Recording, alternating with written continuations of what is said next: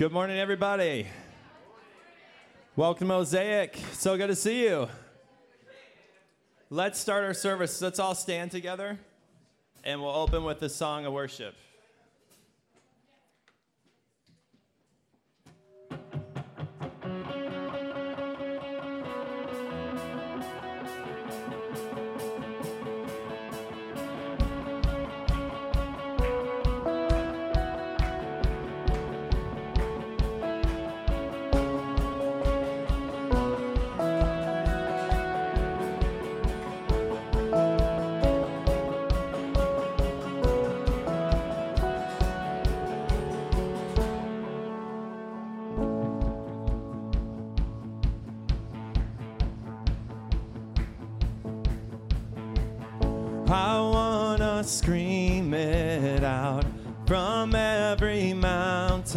top.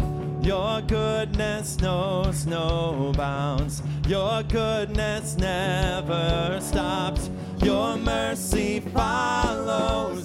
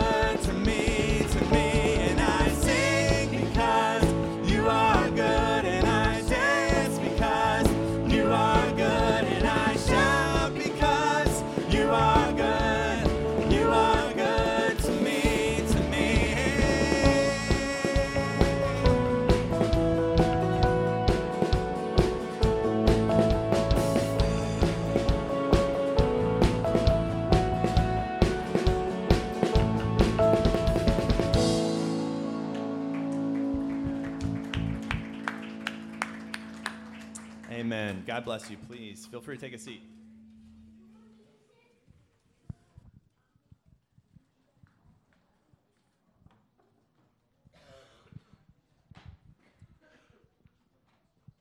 Good morning, everyone. That was terrible. Good morning, everyone. Much better. Welcome to uh, Mosaic Community Church. My name is Jamie. I'm the uh, youth specialist here. I work with the kids grades four and up.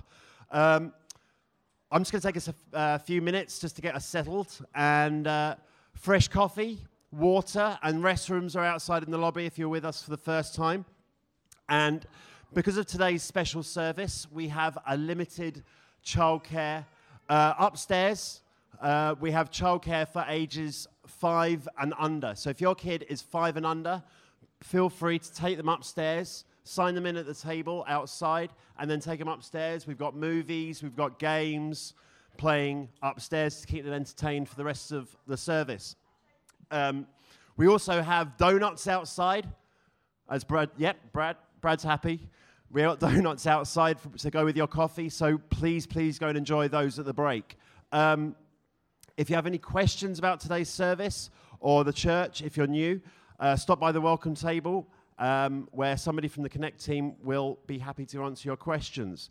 Um, we're going to take a couple of minutes break, so just turn to your neighbor.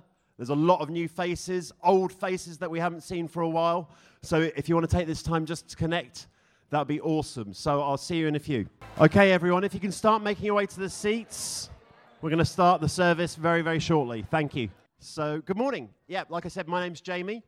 Uh, I'm our Muse- uh, Mosaic Community Church's youth specialist, and I have the very special honor of steering the good ship Mosaic this morning. Uh, welcome this morning uh, to, the, to a very, very special service. For those of you who are here for the first time, your timing is perfect. Our pastors who planted this church back in 2004, Becca and Brad Zinn, have decided after 15 years of service to step down from leading the church and begin an exciting new chapter in their lives. Don't worry, they're not leaving Philadelphia, they're still going to be around, but they've decided to step down from leading the church. And so here we are, Brad and Becca's final service. Spoiler alert, it could get emotional. But that's okay. I managed to wangle us sponsorship from Kleenex. Brad and Becca have served this church above and beyond, have had an immeasurable impact on every person that has walked through these doors. Started already? Was that Kleenex? Um, when we started putting together this weekend, we went through our system and found that over 400 people had come through Brad and Becca's church. Brad and Becca's goal here was to make Philadelphia a better place. Not only have they done that, they have made ours a better place too. They have been powerful servants to God, led this church through good times, and they have been steadfast through the challenging and heartbreaking times, constantly putting, them, putting others before themselves. And I think the majority of us can say here, can say that through them and us believing in that, uh, us, sorry, them believing in us, have really released us to be the people and the community that God created us to be. And so, without further ado, I would like to invite Becca Zinn to say a few words. Can you guys all hear me? Yeah? Good. All right, awesome. Um, so I bet a lot of you don't know this. Well, some of you I think were probably here for this. I think I go down on record as having the longest sermon in the church. I think it like clocked in somewhere at like 55 minutes. Yeah. So that's what I'm planning to do again today. Uh, no, I'm just kidding. Um, my, my words will be fewer than that. Um, my thoughts today come from the book of Micah. Uh, Micah was one of the 12 minor prophets who contributed to the literature of the Old Testament. Uh, Micah was a prophet that was active in about the 7th century BCE in Israel. If you read the book of Micah, it's a short book, just a few chapters. Um, there are two themes that consistently run through the book. The first is that Micah points out the sins of the people in the culture and in the nation um, and reflects on those quite a bit throughout the book. The second thing he does is that he reminds everyone of God's forgiveness. So I'm going to take a step back and think about that word sin, at least as we think about it in the context of how I'm going to talk today. I'm going to borrow a definition from a friend of mine that I really liked. And he equates sin with damage. It's damage that we do to ourselves, it's damage that we do to other people, either intentionally or unintentionally. If we kind of think of sin as the damage that we do in this world, it kind of helps us ca- kind of think about this sort of heady, meaty concept, one that doesn't really resonate with our culture in a bit of a different way. Think about it how it might be applicable to us. So, if we think about it as intentional, unintentional damage that we've done to hurt ourselves or to hurt others. So, Micah is talking about the ways that Israel has done damage to themselves, done damage to others. And through the book, he points out a lot of ways that this is happening. Um, he points out leadership failures, he points out hypocrisy, he points out corrupt business pra- practices that take advantage of other people. Um, and so this is the context in which I'm going to pick up a verse, um, Micah 6 8, which is a pretty popular verse, probably the most popular verse from this book. Uh, many of you may have heard it before. And right before this verse, the prophet Micah is pointing out that people are offering these extravagant apologies, um, but without really changing their behaviors. So they're saying these like big grandiose sorries, they're making lots of sacrifices, but in the end, the way that they're treating people, the damage that they're doing isn't changing. And in this verse, he's giving them an alternative to say, I don't want this extravagant sorry that comes off as hypocritical. This is what I want. And he says this He has shown you, immortal, what is good. And what does the Lord require of you? To act justly, to love mercy. I'm going to cry. I have a whole thing of Kleenexes. Thanks, Mom. um, to act justly, to love mercy, and to walk humbly with your God.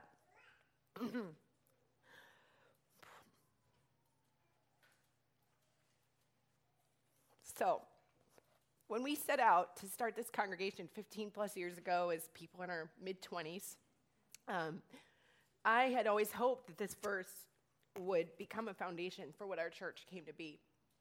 Um, and I see it lived out, deeply present in this church as an organization and within the people who are here. That we would do justice, that we would love mercy and walk humbly with our God. So, and so much as this to me is a reflection of who we are. Um, my sermon today is really about, I guess, admiring that thinking about ways we can continue that um, as we go off into the future. So, do justice. Justice means treating others with respect. Um, and it's about approaching others with an equal mindedness. And if we think about justice, I think there's lots of ways it has some serious legal implications. Making sure that people are um, held accountable for the crimes that they've committed or the wrongs that they've done. And that's certainly a big part of what justice is about, but I want to think about it from a different angle today. There's an element of this word that implies that all humans deserve equal access to fundamental resources, equal treatment, equal rights, that we are all equal, and that justice is about seeing that everyone is treated in that equal way. That what I would want for myself, for my family, for my kids, is also what others have a God given fundamental right to access. And so we can kind of think about that in these big items like safe communities, medical access, good education, housing, food security, meaningful work and employment that we feel good about at the end of the day. But there's also smaller ways that we can see and do justice in our world a smile, friendship to somebody, understanding, giving someone a hug when they're feeling down, a hot meal, um, a conversation with somebody when they're lonely. Doing justice then means the work of making that so. So if we think about having ensuring that people have these equal rights, equal access, equal treatment, doing justice, as in this verse, means that we are working to make that happen. Um, earlier this week, I got a phone call from a friend of mine who uh, lives overseas, and she and her husband were here when we first got started um, way, way back. Um, and they live far away and so couldn't be here, but she called to check in and see how we were doing. And um, she was telling me about what uh, her husband was doing. And he is right now on the border of Bangladesh and India working with the Rohingya res- refugees who've kind of fled Myanmar after these um, genocidal massacres. And he's working with this group of people where their homes have been bulldozed by the government. It's monsoon season, they have no shelter.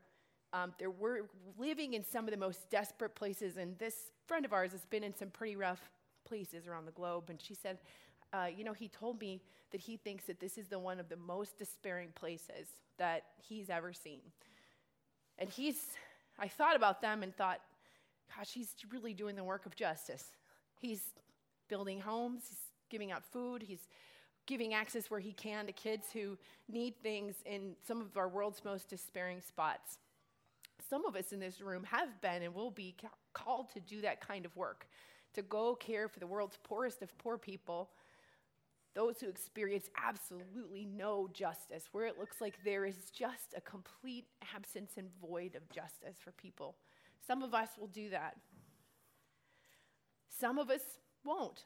Some of us will be called to justice in our own communities in different ways, and it doesn't mean that doing that work is any less important, any less meaningful, any less um, uh, valuable than someone who's going to do kind of something like that, that seems like this big, grand kind of career to get yourself invested in. So many of us here have chosen to do justice in our careers social workers, teachers, public service, um, healthcare, law, Many of us give time and money and resources to do the work of justice and move our world towards extending equitable treatment to everyone. Many of us integrate doing justice in our daily lives, like smiling at strangers or offering grocery money to someone in need, talking to someone at school who isn't included by others, standing up to bullies to defend people who, for whatever reason, can't defend themselves, for speaking up about what's right even when it's not easy, as a congregation, I've seen our church do justice through events that care for community, to welcome people through our doors and provide practical help. And through the years, there have been a lot of these things I think that I've seen our group, our congregation done, and many of them, most of them, have been conceptualized and planned and implemented by all of you. Things that you've thought of, ways that you want to reach out and care, and supported by the people in this congregation, and that makes my heart warm. Um, And my prayer is that these things continue, that as Brad and I step away from this leadership role, that this remains a place where people do justice. The second thing that Micah says is to love mercy. mercy just means showing compassion and forgiveness to someone, even when it's within your power to punish them. If you think sometimes justice without mercy starts to feel imbalanced, and I think that's why they're together here. We are all imperfect. We have all done damage to others. Others have done damage to us. It's part of the human experience. And sometimes it's really easy to carry these moments like rocks that weigh down a bag that kind of we plod along with in life. I don't know about you, but for me, at any moment, a thought of regret might float through my mind. Something that I did or said months ago, years ago, a situation I didn't handle right, and it kind of floats in from my past to impact my present.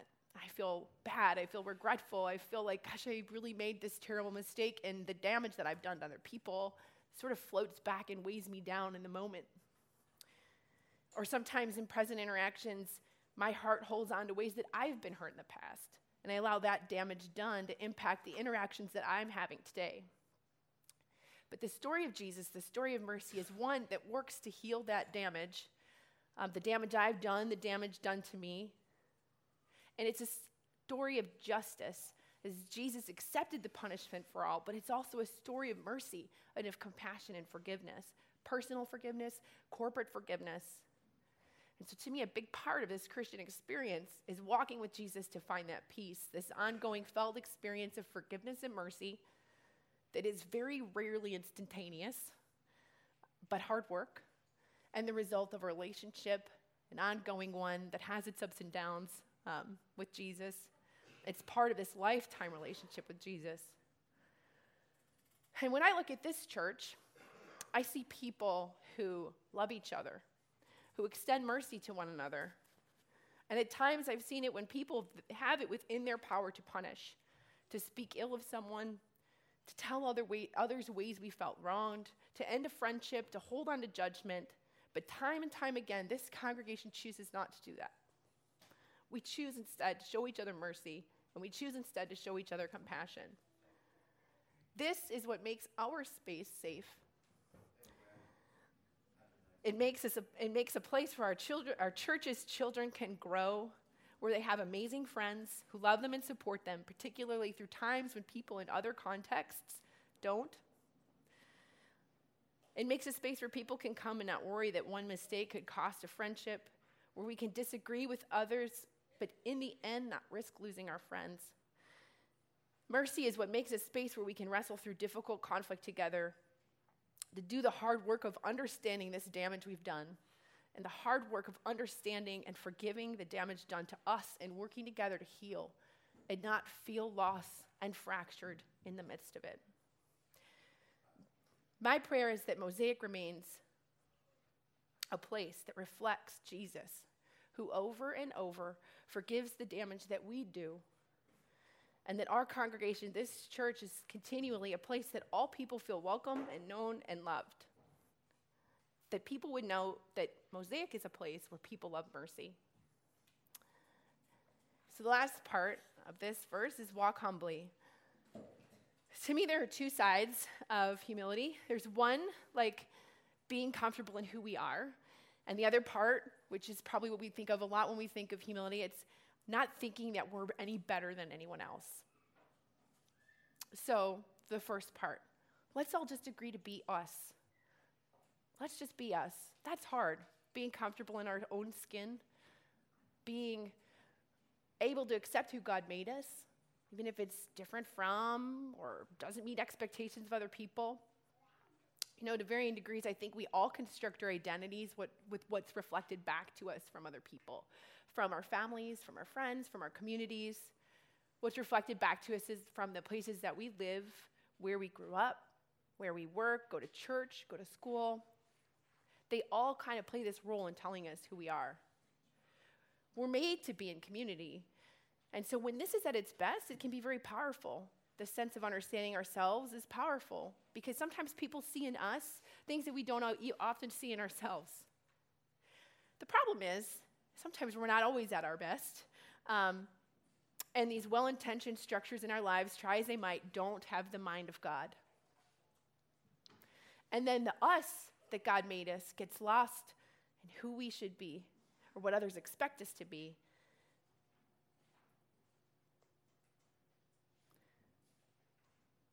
So to me, the balance of like this first part of humility is really finding who that us is that God made. That we can love ourselves as we are and be okay to express that and share that and be that person and not hide it. When I look at this church, I see people who do that, who are themselves, not afraid to be themselves. We think differently, we uh, like different things, sometimes on like superficial things like maybe what music do you like, and really deep things like political issues or how we might read the Bible, all of these things, from really kind of beliefs that we hold dear to kind of, you know, things that comprise the basis of our personality. We all come from different places. And I love that people here can have the freedom to express that and to be themselves without fearing that somehow they're not going to live up to what a community expects them to be. I would pray that our community just continues to be um, a place that reflects back to others who you are is okay with me. So, the second side of humility, which is maybe the way that we usually think about it, is not thinking that we are any better than anyone else. About a week, maybe two weeks ago, um, I was scrolling through Facebook and looking at posts, and I saw a post from um, a Christian leader um, and it was a long post, and it started with a little bit of finger pointing to me. It was like, all of these people, describes a set of people, are causing younger people to abandon the church. And then it went on with a little bit of a different tone, like, but I am trying to do something different. And I'm not going to comment much more on that. Except then there's all these people that are piling on top of this comment and kind of commiserating, right? So I'm reading this and I just got like super angry, like really angry, like really, really angry. I called my mom and probably ranted for like 90 minutes about how angry I was about this. because I'd been hurt and judged and rejected because I didn't believe what I should or didn't act how I should for many of the people piling onto this discussion. And I started thinking, who do they think they are? Don't they understand what they're doing? They're no better than the these people that are in the beginning of this post. I would not do what they have done. And slowly I kind of started feeling better than, above in some ways, and caught myself, or maybe God caught me. And I remembered ways that I've hurt others through my ministry career, many ways that I've done damage to others. And God said, Becca, you aren't better.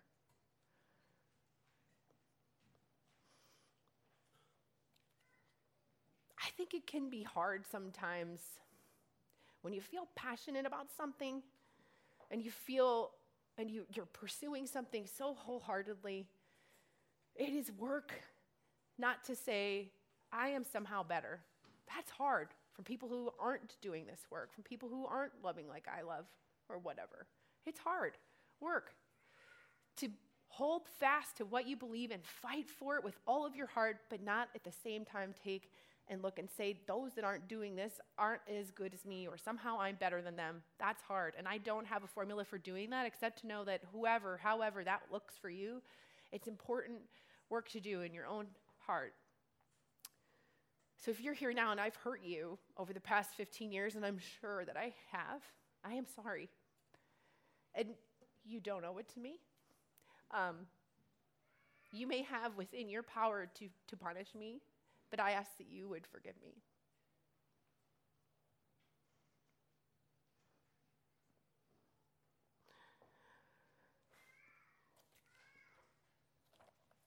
I think that humility is included here because it's sort of the glue that keeps together the other two.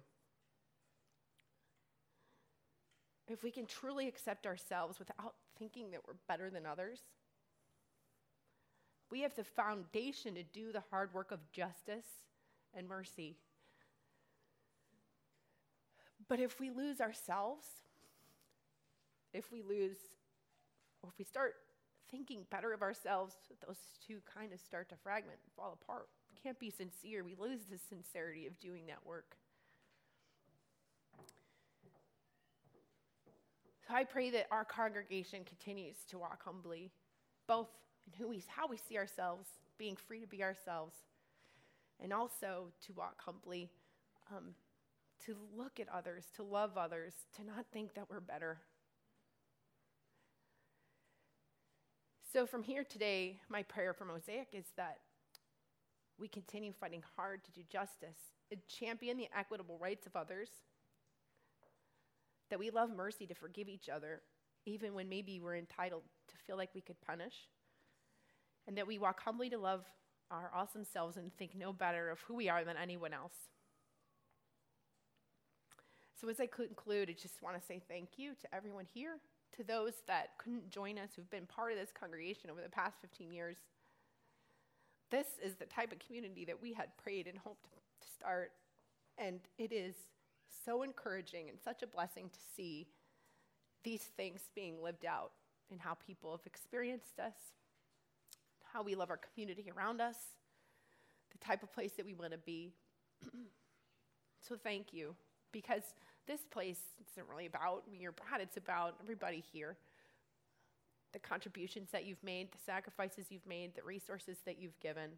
So we are deeply and humbly grateful for you. So, as the last thing here, I'm just going to reread the verse that we looked at today, Micah 6 8. He has shown you, O mortal, what is good.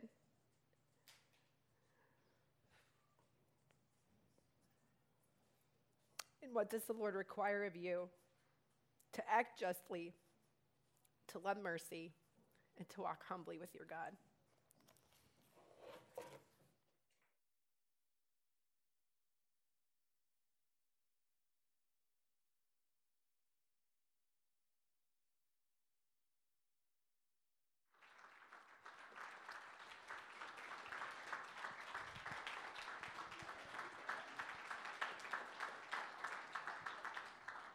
Thank you, Becca. Hold on to your britches, guys. We've got one more talk. It's my pleasure to introduce Mr. Brad Zinn.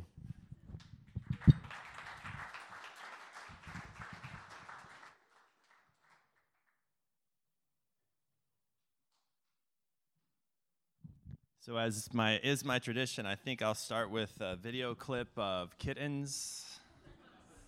Uh, cuddling and licking each other. Um, uh, and then a top 10 list of superheroes or something like that. you know, um, actually, I won't do that. I, uh, it's a daunting thing to sort of give like a last sermon, not that I'll never preach a sermon ever again in my life or anything like that. So I did a little reading this week. What kind of stuff should you say in a last sermon? If you're ever a pastor and you're about to give that sort of farewell entreatise or whatever, I don't know if that's a real word, don't read online about it. In fact, if you're about to do anything in life, don't read online about it first because every article is like, this is the most important sermon you will ever give in your entire life. You could speak to the United Nations, it would be less important than you could be running for president.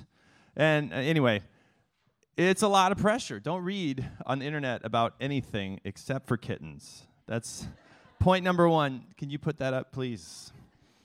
Uh, so there's a lot of hype and there's a lot of pressure about last sermons. And the only problem is that the verse that I'm preaching from today uh, says something completely different. B- anyway, Beck already covered the powerful, awesome sermon, so I don't have to worry about that anyway. That's, a, that's point number two marry up. Marry up. I did it, and I've been coattailing ever since. Philippians chapter 1, uh, the first 10 verses says, I thank God upon every mem- remembrance of you whenever I pray for you all. My prayers are always joyful because of the part you have taken in the work of the gospel from the first day until now. Of this I am confident that he who started a good work in you will bring it to completion by the day of Christ Jesus.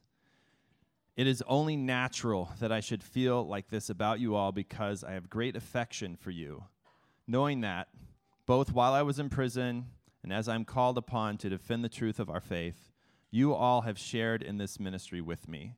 And this is my prayer that your love may grow even richer in knowledge and insight of every kind, enabling you to learn by experience what things really matter. So, our verse today, I think, uh, communicates that there are really just like three very simple things that's important uh, that I and that we leave you with. Now, I've never suffered the ways that Paul has, so I can't claim to relate to that, but basically, everything else in this passage, I, I feel like I totally get on some empathetic, deep level. And so there's really three things that I really resonate with and I think you need to know. First is that is you are loved by me and you are loved by Becca.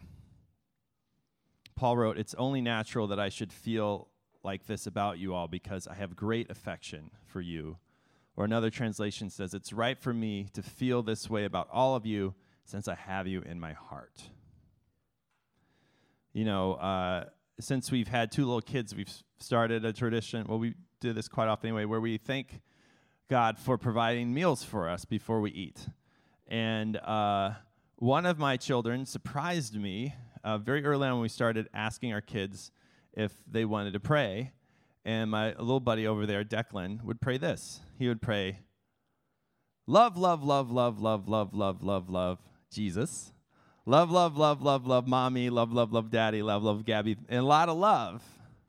And I have to say, uh, Declan, I don't ever remember teaching you that much about how uh, love is the center of our gospel and in the center of the heart of Jesus.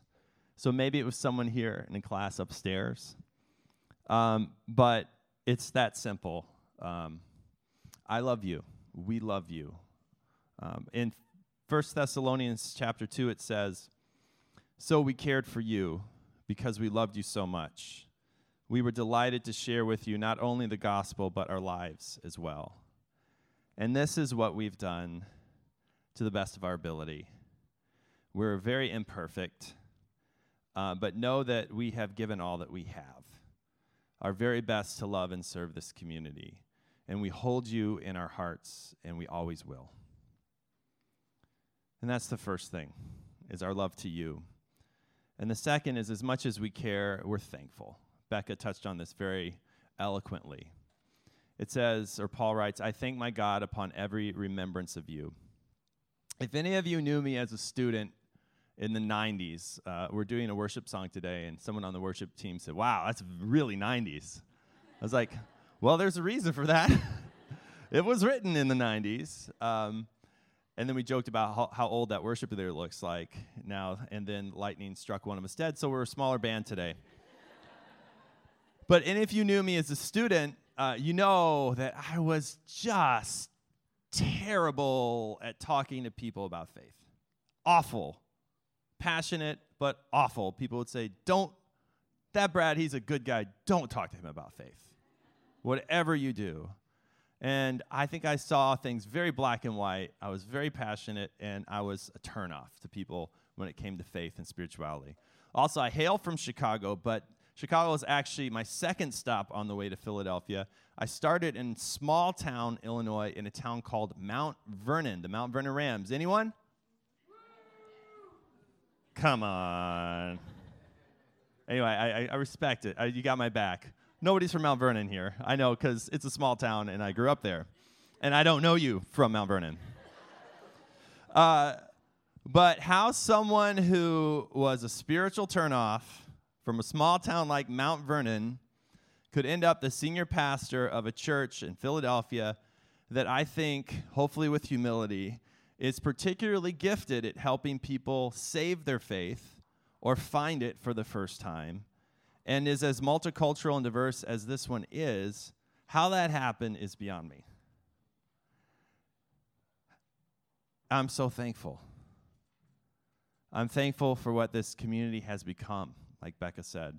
And I'm thankful to and for every person in this room and every person that has been a part of our community over the years who couldn't be there or here with us today.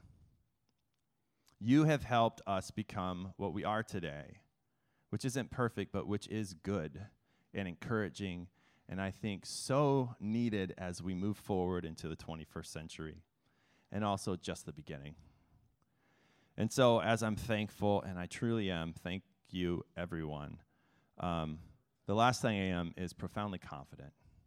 I'm confident. I can say we're confident. Paul says, Of this I'm confident that he who started a good work in you will bring it to completion by the day of Christ Jesus. This is why, in the end, nothing that big really rides on this sermon. Because in the end, it's really not up to me, and it's not up to Becca. This is Jesus' show, it's his game, it's his building, it's you belonging to him and the city being loved by him. Declan's my spiritual guru today. Uh, he got me thinking this week. We were packing up to go somewhere, and he says, Dad, um, are you still going to be the leader of the church? And I've been thinking about that ever since. And the, I think the best answer is, you know, son, I've never been the leader of the church. The church belongs to Jesus. And he gave us a job to do and we did it to the best of our ability, and we feel good letting go of that now because we're confident.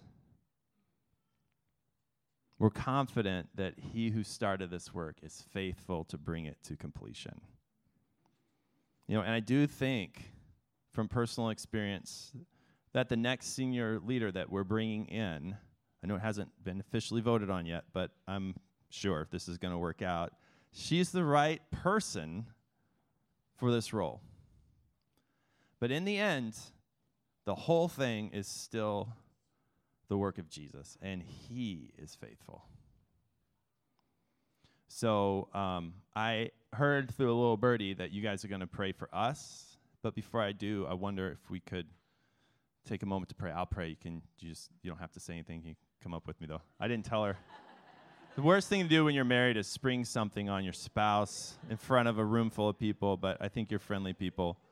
Um, so I just we want to pray for you, and of course you can pray if you want to. But she's like, "Thanks, thanks for the, the the permission there."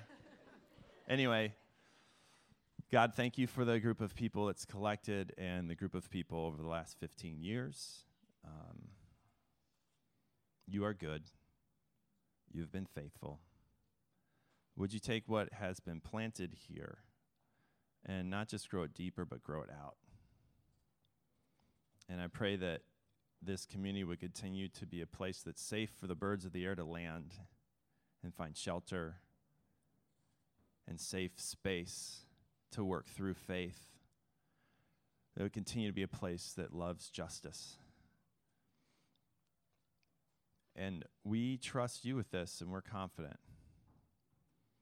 Um, and we do pray that just for every person in this room and connect to this community, you would bless them in their lives, whatever you're doing, whatever struggles are there, whatever opportunities, wherever they need faith uh, to step forward, wherever they need healing to restore.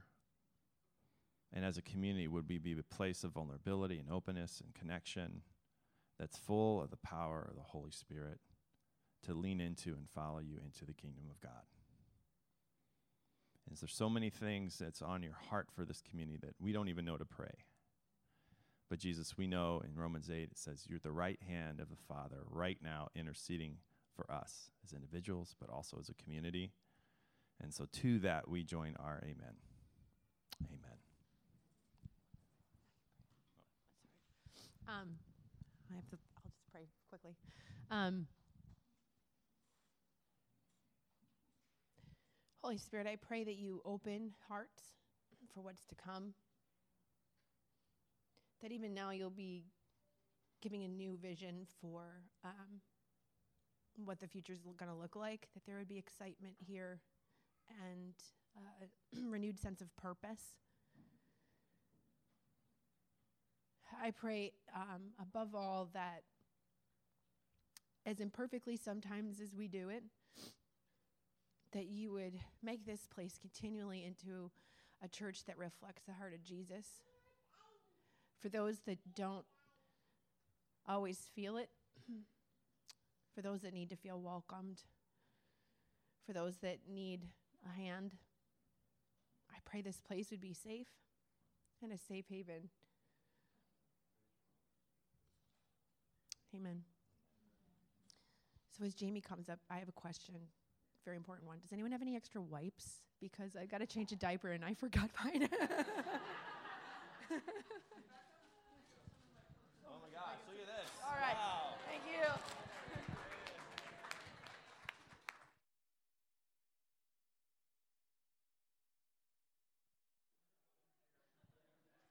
When a baby's got to go, you got to go, right? Well, why don't we just take that moment? Uh, can I invite the worship team to come up and uh, get into place, ready for an extended time of worship? So the worship team. Um, and I'd also, like Brad said, we're going to take a moment to pray for Brad, Becca, Declan, and Gabby. Um, and we put together a superstar ministry team, old members and new members, uh, and they prayed before the service for you and uh, for Becca and Brad. And I would like to invite Emily, Bethany, Christine, and Renee. And they pr- prayed before the service, and uh, they've come up with a few words that they felt that God was giving to them. So, Emily, would you like to go first? I'll actually go last because I'm going to pray at the end. But we can start on yeah, sure.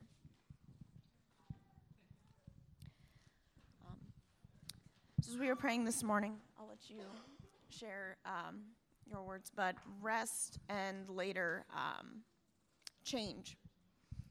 Very simple words that are at the core of our existence as humans, and um, yet still are so difficult to live out.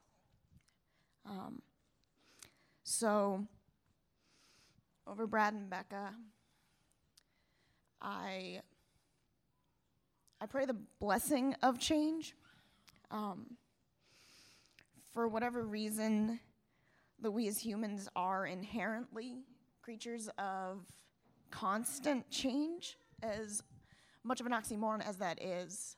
Um, we're also created in the image of a God who is somehow the embodiment of constant change that never changes. And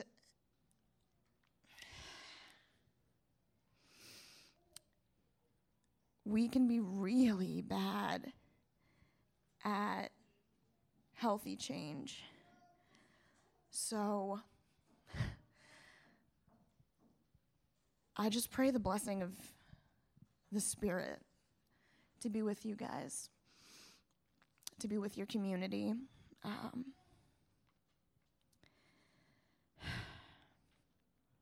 the change is beautiful and the change is hard and change is messy.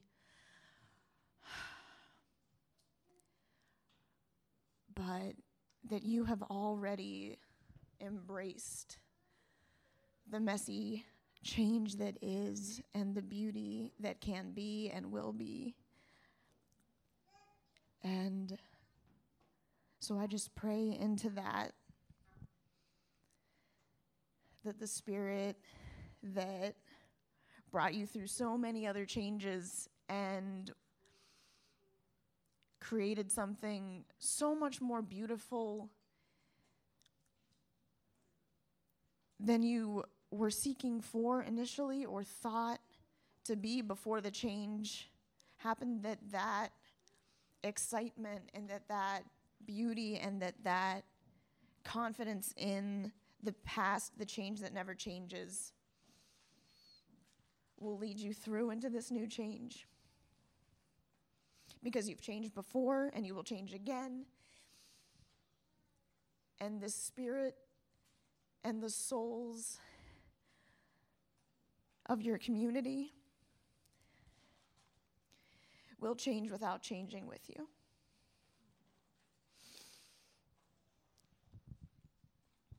Thanks. Um, yeah, just praying. Uh, the word rest came to mind, and that can mean a lot of things as we're going through this transition period.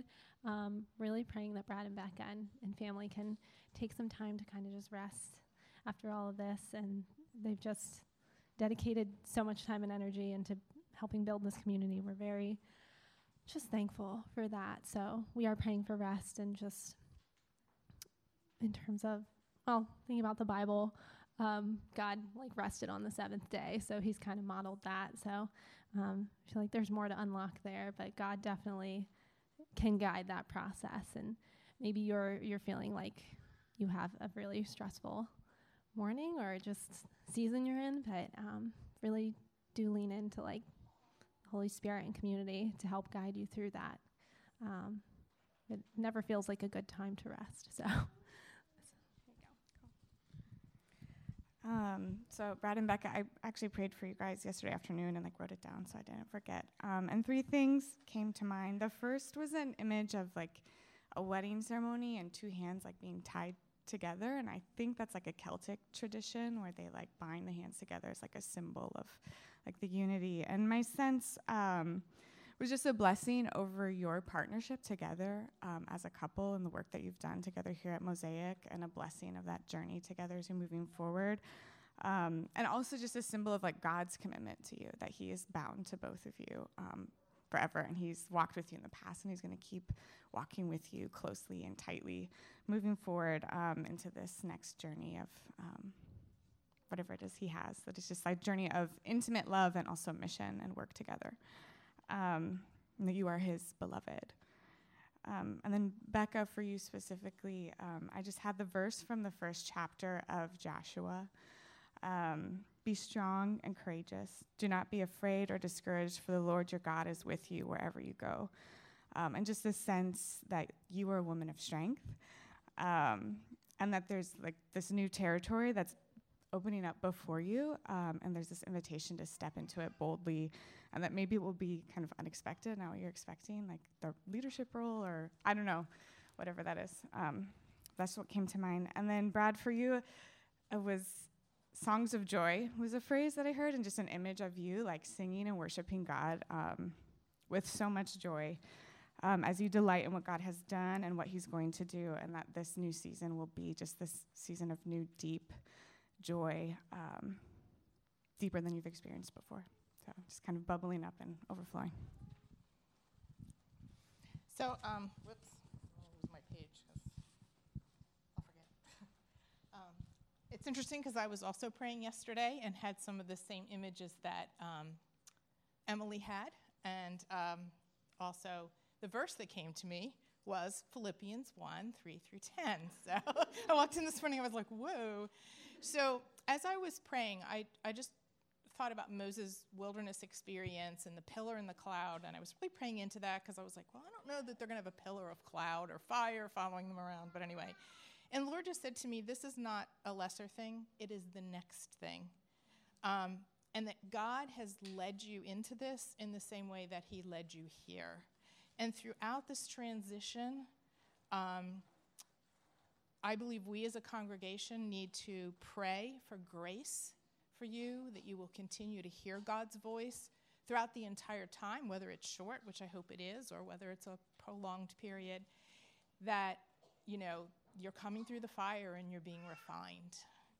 Um, and uh, from Philippians, what really struck me is again, we thank God as we remember you, and as a congregation, that we would be faithful to pray for them and to remember them with fondness and uh, to be joyful for all that has happened here because Brad and Becca have been here, and that we are confident that Jesus started a good work in you and he will bring it to completion, and that the faithfulness of God, and also that sense of worship that when we worship, we're at the feet of God and we know who He is and we know how powerful He is.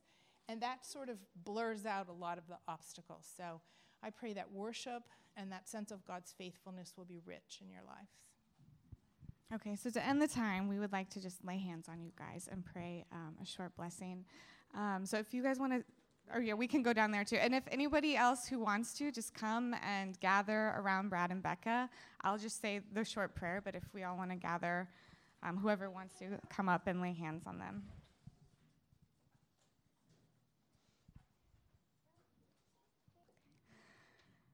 Jesus, thank you so much for Brad and Becca and for Gabby and Declan, for their family, for their lives, for the way that you, Holy Spirit, dwell within them and have poured out um, to us and to this community and to this neighborhood and this city. Um, I bless them with a deep sense of your presence now, Jesus, with a deep sense of your love and your delight in them, how proud you are of them and the work that they've done, um, and how excited you are about the next steps in their life. I pray that you'd fill them with joy and peace, that you just bless their family with um, great time together in this next season to be with one another. Um, would you give them vision for what's next, what you have for them? Would you give them courage and strength to step into the new things? And would you help them always to know how loved they are by us here at Mosaic and by you, by their family, and their larger community, God, in the world? Um, so we bless them, Jesus, with love in your name. Amen.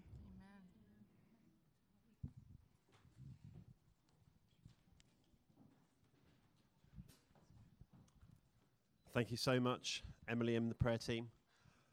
We're now going to go move into a time of worship. It's going to be a little bit more extended because I think we should go out on a high and celebrate and praise. And so, Brad, I'll hand it over to you.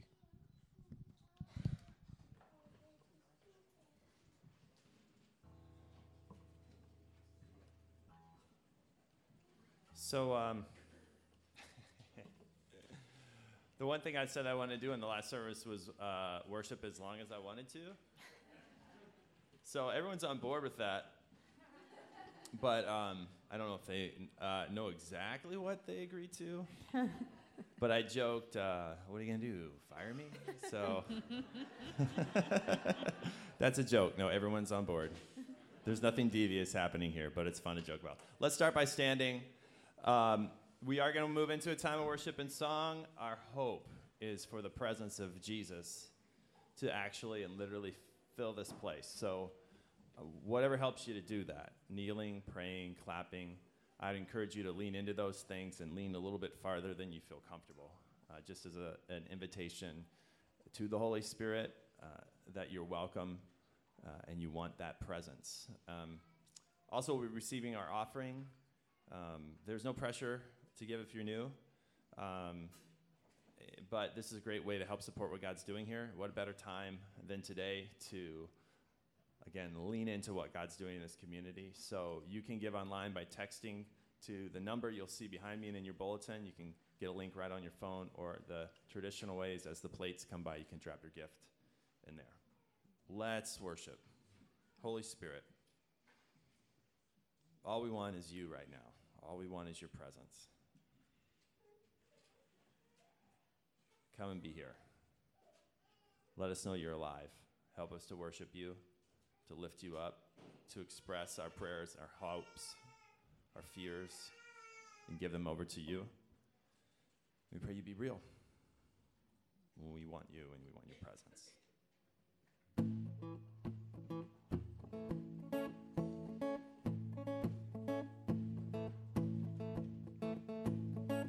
Give thanks to the Lord, our God and King.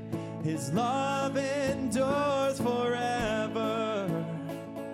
For he is good, he is above all things. His love endures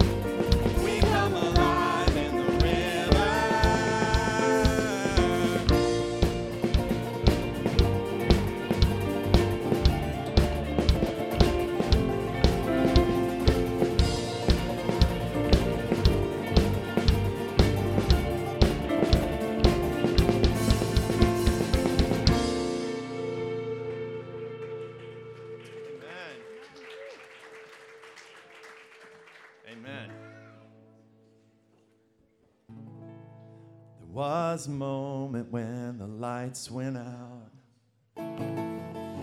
when death had claimed its victory. The King of love had given up his life, the darkest day in history. There on a cross they made for sinners. Every curse his blood atoned. One final breath and it was finished. But not the end we could have known. For the earth began to shake and the veil was What sacrifice was made as the heavens roar?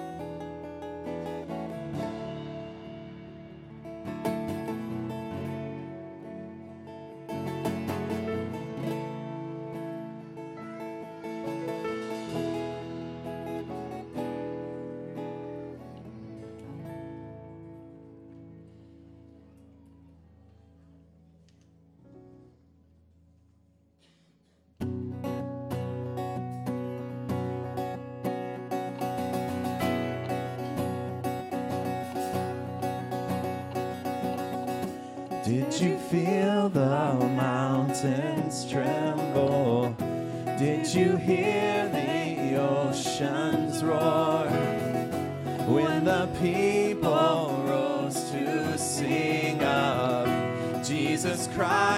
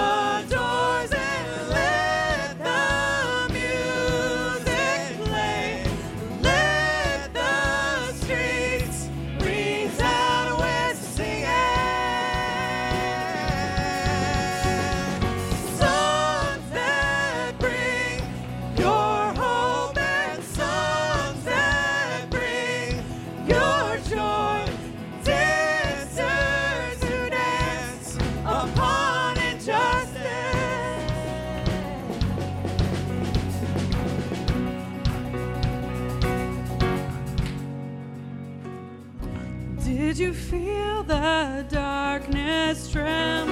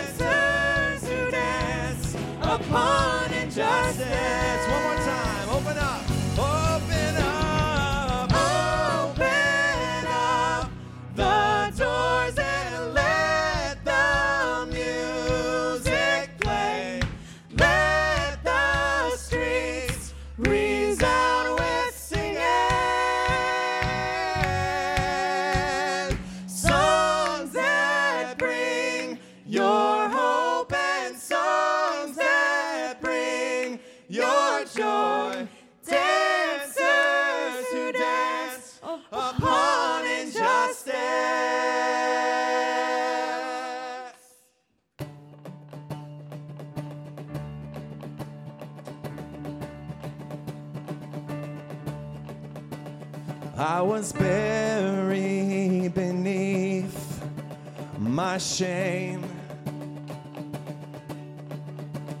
Who could carry that kind?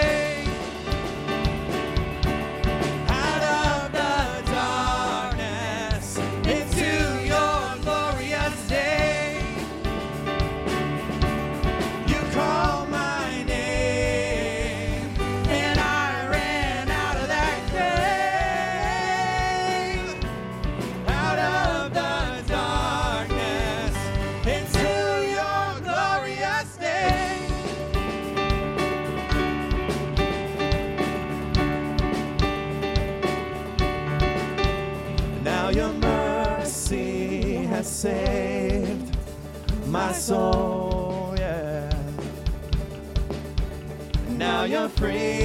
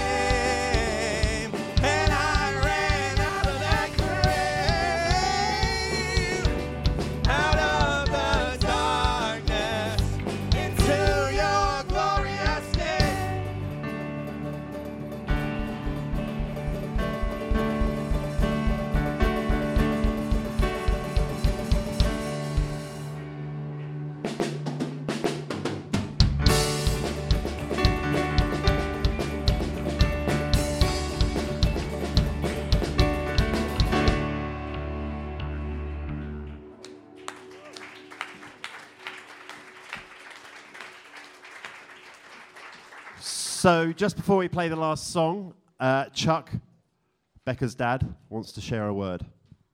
Uh, good morning, everybody. Um, how are you? I mean, you can sit down so those in the back can see me. I remember once I got up to share a message once, and somebody in the back row said, Chuck, stand up, I can't see you. But anyway, um, uh, I just want to share a couple of things. Um, Don and I have been here from the beginning with the, when Becca was just married and came out, and um, and have uh, kind of like a fire experience the things that they've done, and and Brad. And I, I want to share two things real quick. Is that while we were worshiping, and oftentimes God gives me uh, uh, an image or something, and I want to share something with you, and it leads into what I want to share about Brad.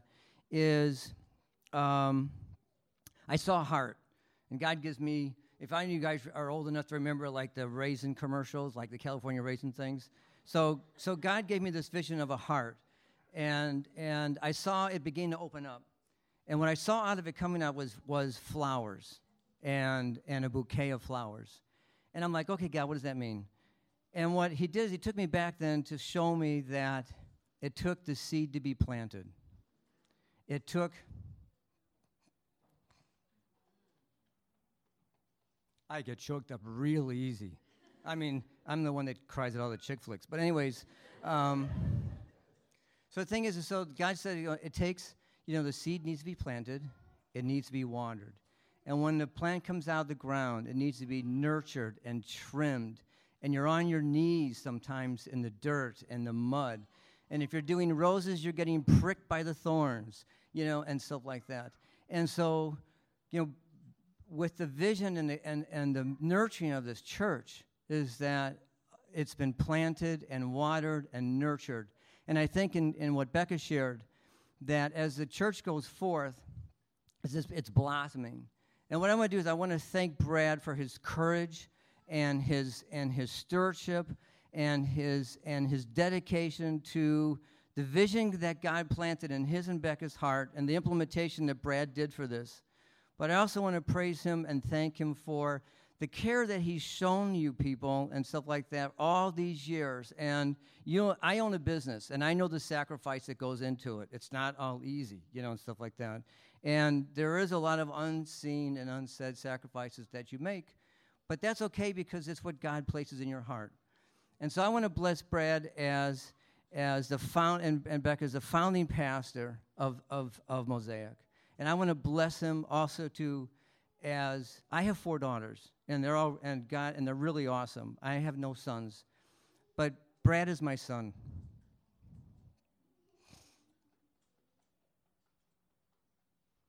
And he's my oldest son. And so I just want to bless him from Father's heart. Father, just bless him, Lord. Just bless his heart, bless his spirit, bless his mind. And I also want to bless him as, as God blesses you for the work that you've done here and the seeds that you've planted. And it's not done. And he's got you called to do other and greater things. Amen.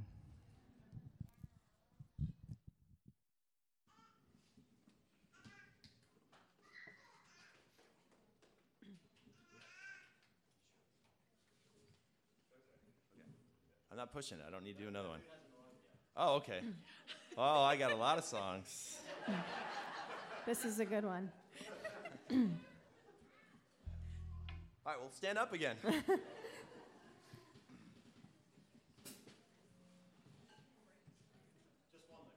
Okay.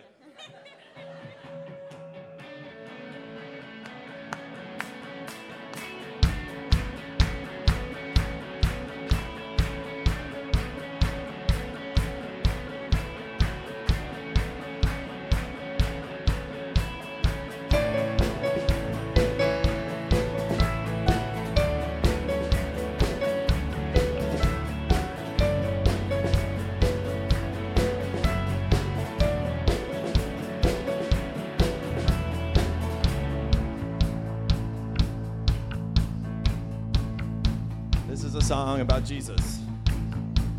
Who breaks the power of sin and darkness? Whose love is mighty and so much stronger? The King of glory, the King above all kings. Who shakes the whole earth with holy thunder and leaves us breathless in awe and wonder? The King of glory, the King above all kings. Amazing grace. This is unfailing love. Then you would take my place. Then you would bear my cross. You would lay down your life. Then I would be set free. Oh, Jesus, I sing for all that you've done for me.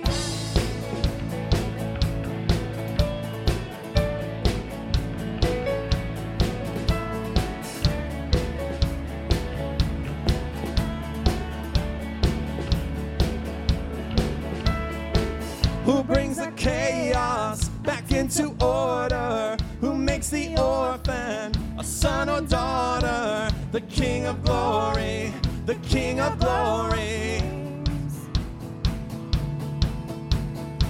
Who rules the nations with truth and justice? Shines like the sun in all of its brilliance. The King of glory, the King above all kings.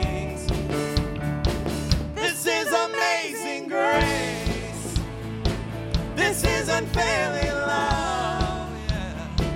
Then you would take my place. Then you would bear my cross. You would lay down your life. That I would be set free. Whoa, Jesus, I sing for all that you've done for me.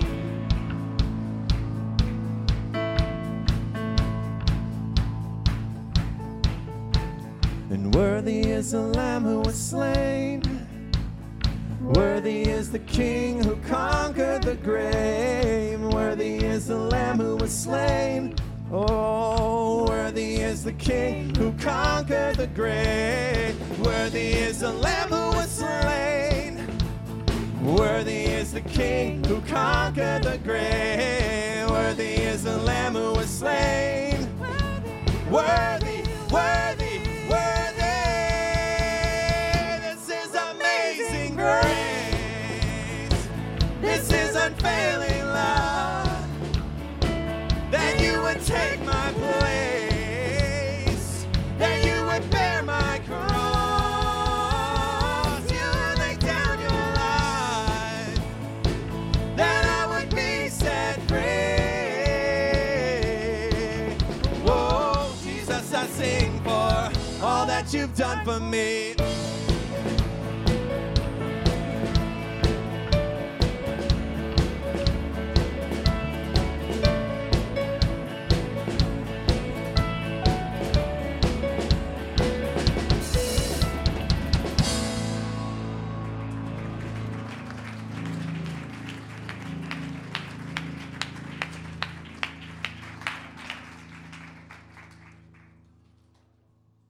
So here we are, the end of the service, the benediction. When I realized I needed to end the service, I wanted to find something that would be uplifting as to us as a congregation, but also to Brad and Becca. Um, I was a bit overwhelmed by this task, so I went for a walk. And I had a little chat with God, and something kept coming back into my head. The movie Dead Poets Society. Right? um, well, hang on a minute. No assassinations about Abraham Lincoln. But anyway, um, don't worry. I am not expecting you to stand on your chair and, as Brad and Becca walk out of the church, say, Captain, oh, Captain. no, it was two things. There was two things from that movie that really stuck in my brain. Was carpe diem, seize the day. These, th- this is such a shining example of Brad and Becca. They seize every moment that they ha- that's been given to them, and they go in full blasting, and just with such passion. Becca's first impression of Brad. I asked him a couple of questions last night at the party. And Becca's first impression of Brad when they first met was Brad's passion, and that's exactly it. Be passionate about what you do. Seize the day.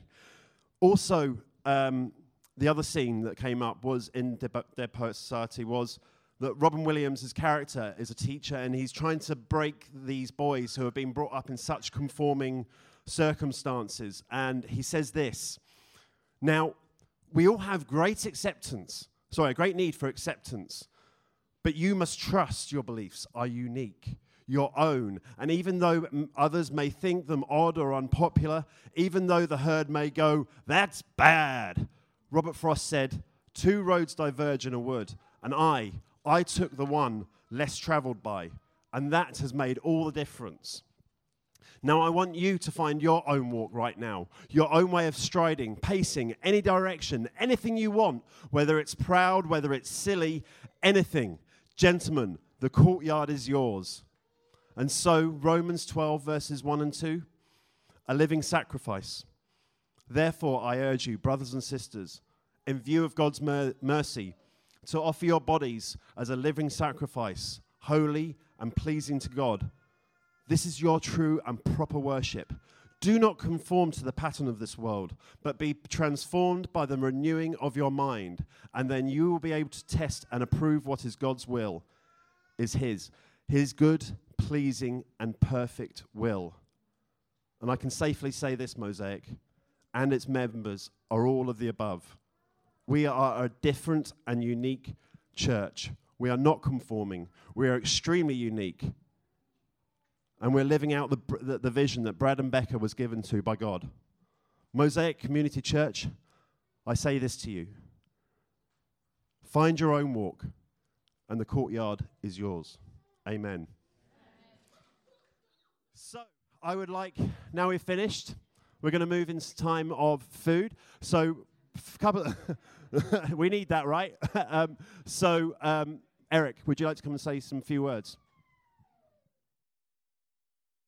All right. So I know I'm standing between everyone and lunch, um, but I just think, and some of you heard this last night, but it bears repeating, that when you go into a transition like we're going into right now, there's no guarantee um, that it's going to go well. And it takes an enormous amount of energy and intentionality and listening to what God is calling us to to make it go well. And I just want to take a moment right now before we have lunch and just thank every single person who participated in making sure that the last six months have gone well. And I want to I want to mention them by name because they put their heart and souls into this. Um, so first, the transition team. Uh, Carol Holtzman from Half a World Away helped put all of this together. So Carol, if you're listening to this, thank you. Maria Camilleri, who was having her husband Mike literally dictate emails from hospital so she could participate in this this summer. Thank you. Charlene Jones and Brianna Whelan, uh, ex officio from council. Jamie Grimble, who provided the fun and entertainment this weekend. And Lindsay McCormick, who literally organized us so thoroughly that she predicted almost to the minute when we would be done today so we would know when lunch should arrive. Lindsay, thank you. I also want to thank the search team. Uh, the search team was a separate team that was responsible for finding our new senior pastor. Uh, these people put in literally countless hours of work. Jeff Eng, Mauricio Novello, Nikki Grant, Emily Evilsizer, LaShondra McCook, Jim Schroeder. Jim, thank you. You really, really brought us here. Judy Ruley and Brad. Um, all these people were constantly working and listening to God's voice in this process, and I want to thank them too.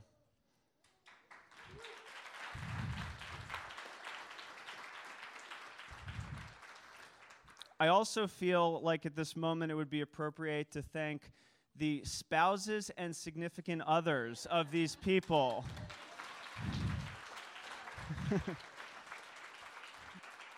you, you, you shared the burden. Uh, and finally, and something I don't think we do enough, um, I'd like to thank the incredible staff that we have here at Mosaic.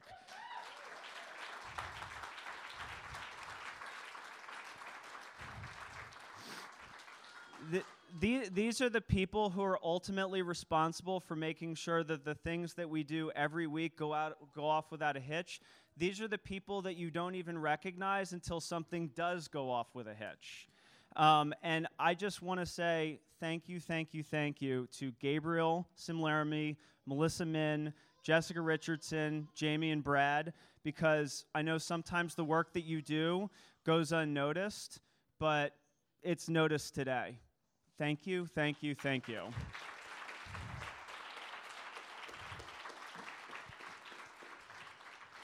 And, and now we can eat. No, now we cannot eat. We cannot eat because the food's not ju- well. The food's just arriving, I think. So, um, actually, I would like to say a big thank you to someone as well. Uh, he's going to kill me, but Eric, actually. Uh, Eric has kind of spearheaded the whole thing uh, and has kind of kept us on the path. He's, uh, I mean, I could go on and on. I'll be here all day, and we, the food would be very cold in terms of what Eric does for the church. Um, and so I think we should give him a huge, huge round of applause.